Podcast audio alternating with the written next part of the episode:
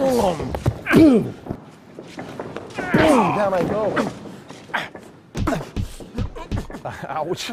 So that's, that's how it works. Hi, I'm Rick Sordelet, and I'm a fight director.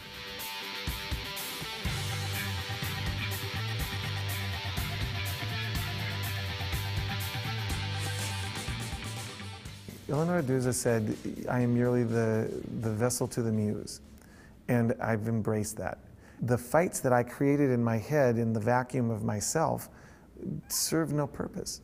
They were a template that gave us something to start with, but it, it pales in comparison to walking in the door, listening, listening to the director, listening to the actors, finding out what they think their limitations are, and then starting to put together the fight. If I listen carefully, everybody tells me everything I need in order to put the fight together. The first thing I'll ask the director, tell me your story.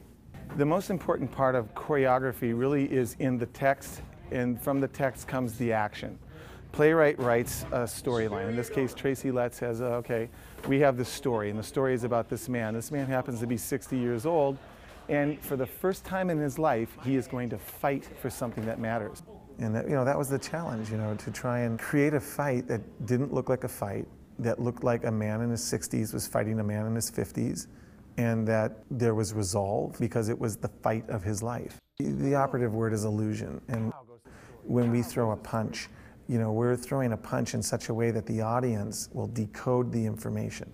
Their eye takes in every image, and then they have to translate it so that their brain understands what the image is in the process of that translation, we can hide things. I'm going to hit Mike, and as I hit Mike, he's going to turn, and it's going to look like I hit him.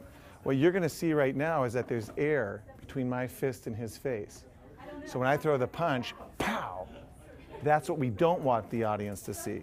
What we want them to see is the illusion that I hit him in the face. I can hit him and give him a backhand. The sounds we have to do on stage. There's no post-production for theater. Watch this hand. This hand actually makes the contact right here on the chest. In truth, all of it's acting.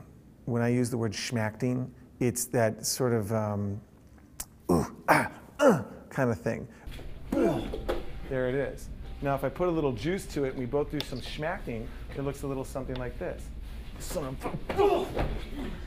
Film is one little camera. It's a one-eyed, legally blind entity. That's what it is. Bam! In theater, you've got all those people, and all those people have two eyes, and they all have a computer attached to those two eyes. And so your job becomes one that uh, you have to, to design the fight in such a way that, that every eye is fooled into thinking that there's a real fight going on. And we can't have a stunt double jump in at the end of the play. We've just invested two and a half hours of our life with this guy, and we love him. And we want to see him go through the rest of this journey. And so you have usually three weeks to teach this guy how to sword fight in such a way that it's believable.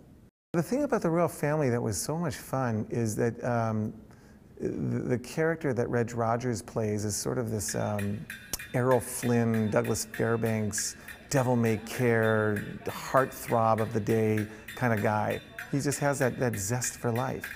And another man who's a good fighter and an athlete just defending himself from this guy. And that was uh, what we tried to do. So the, the sword fighting itself is not complicated. It's not very complicated like I would do for a Hamlet or a Romeo and Juliet. It's actually just a great deal of fun.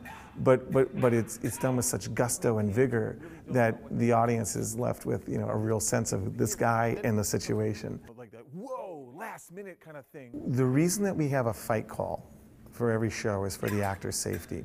The number one rule in, in, in my list of 10 is safety. Safety first, safety first, safety first. Great, that's Really, if it's not safe and we can't do it a thousand times out of a thousand, we can't do it.